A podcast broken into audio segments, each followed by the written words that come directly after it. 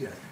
I'm John Cicatano from NYSERDA. I wonder if you can comment on what you see as the implications of subnational efforts in the absence of federal leadership on climate, like the U.S. Climate Alliance, New York being one of the leaders of the Climate Alliance, and now we have 16 member states.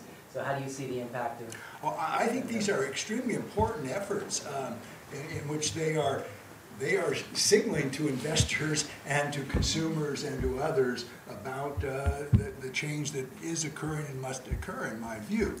Now, is that the most efficient way to economically do this? In some cases, it's probably not. But the truth is, let's get real about this. The efficiency argument of efficiency uber alles is not. It's only in economics talks where that holds sway, and the ability to be consistent about efficiency within the business community is enormously flexible.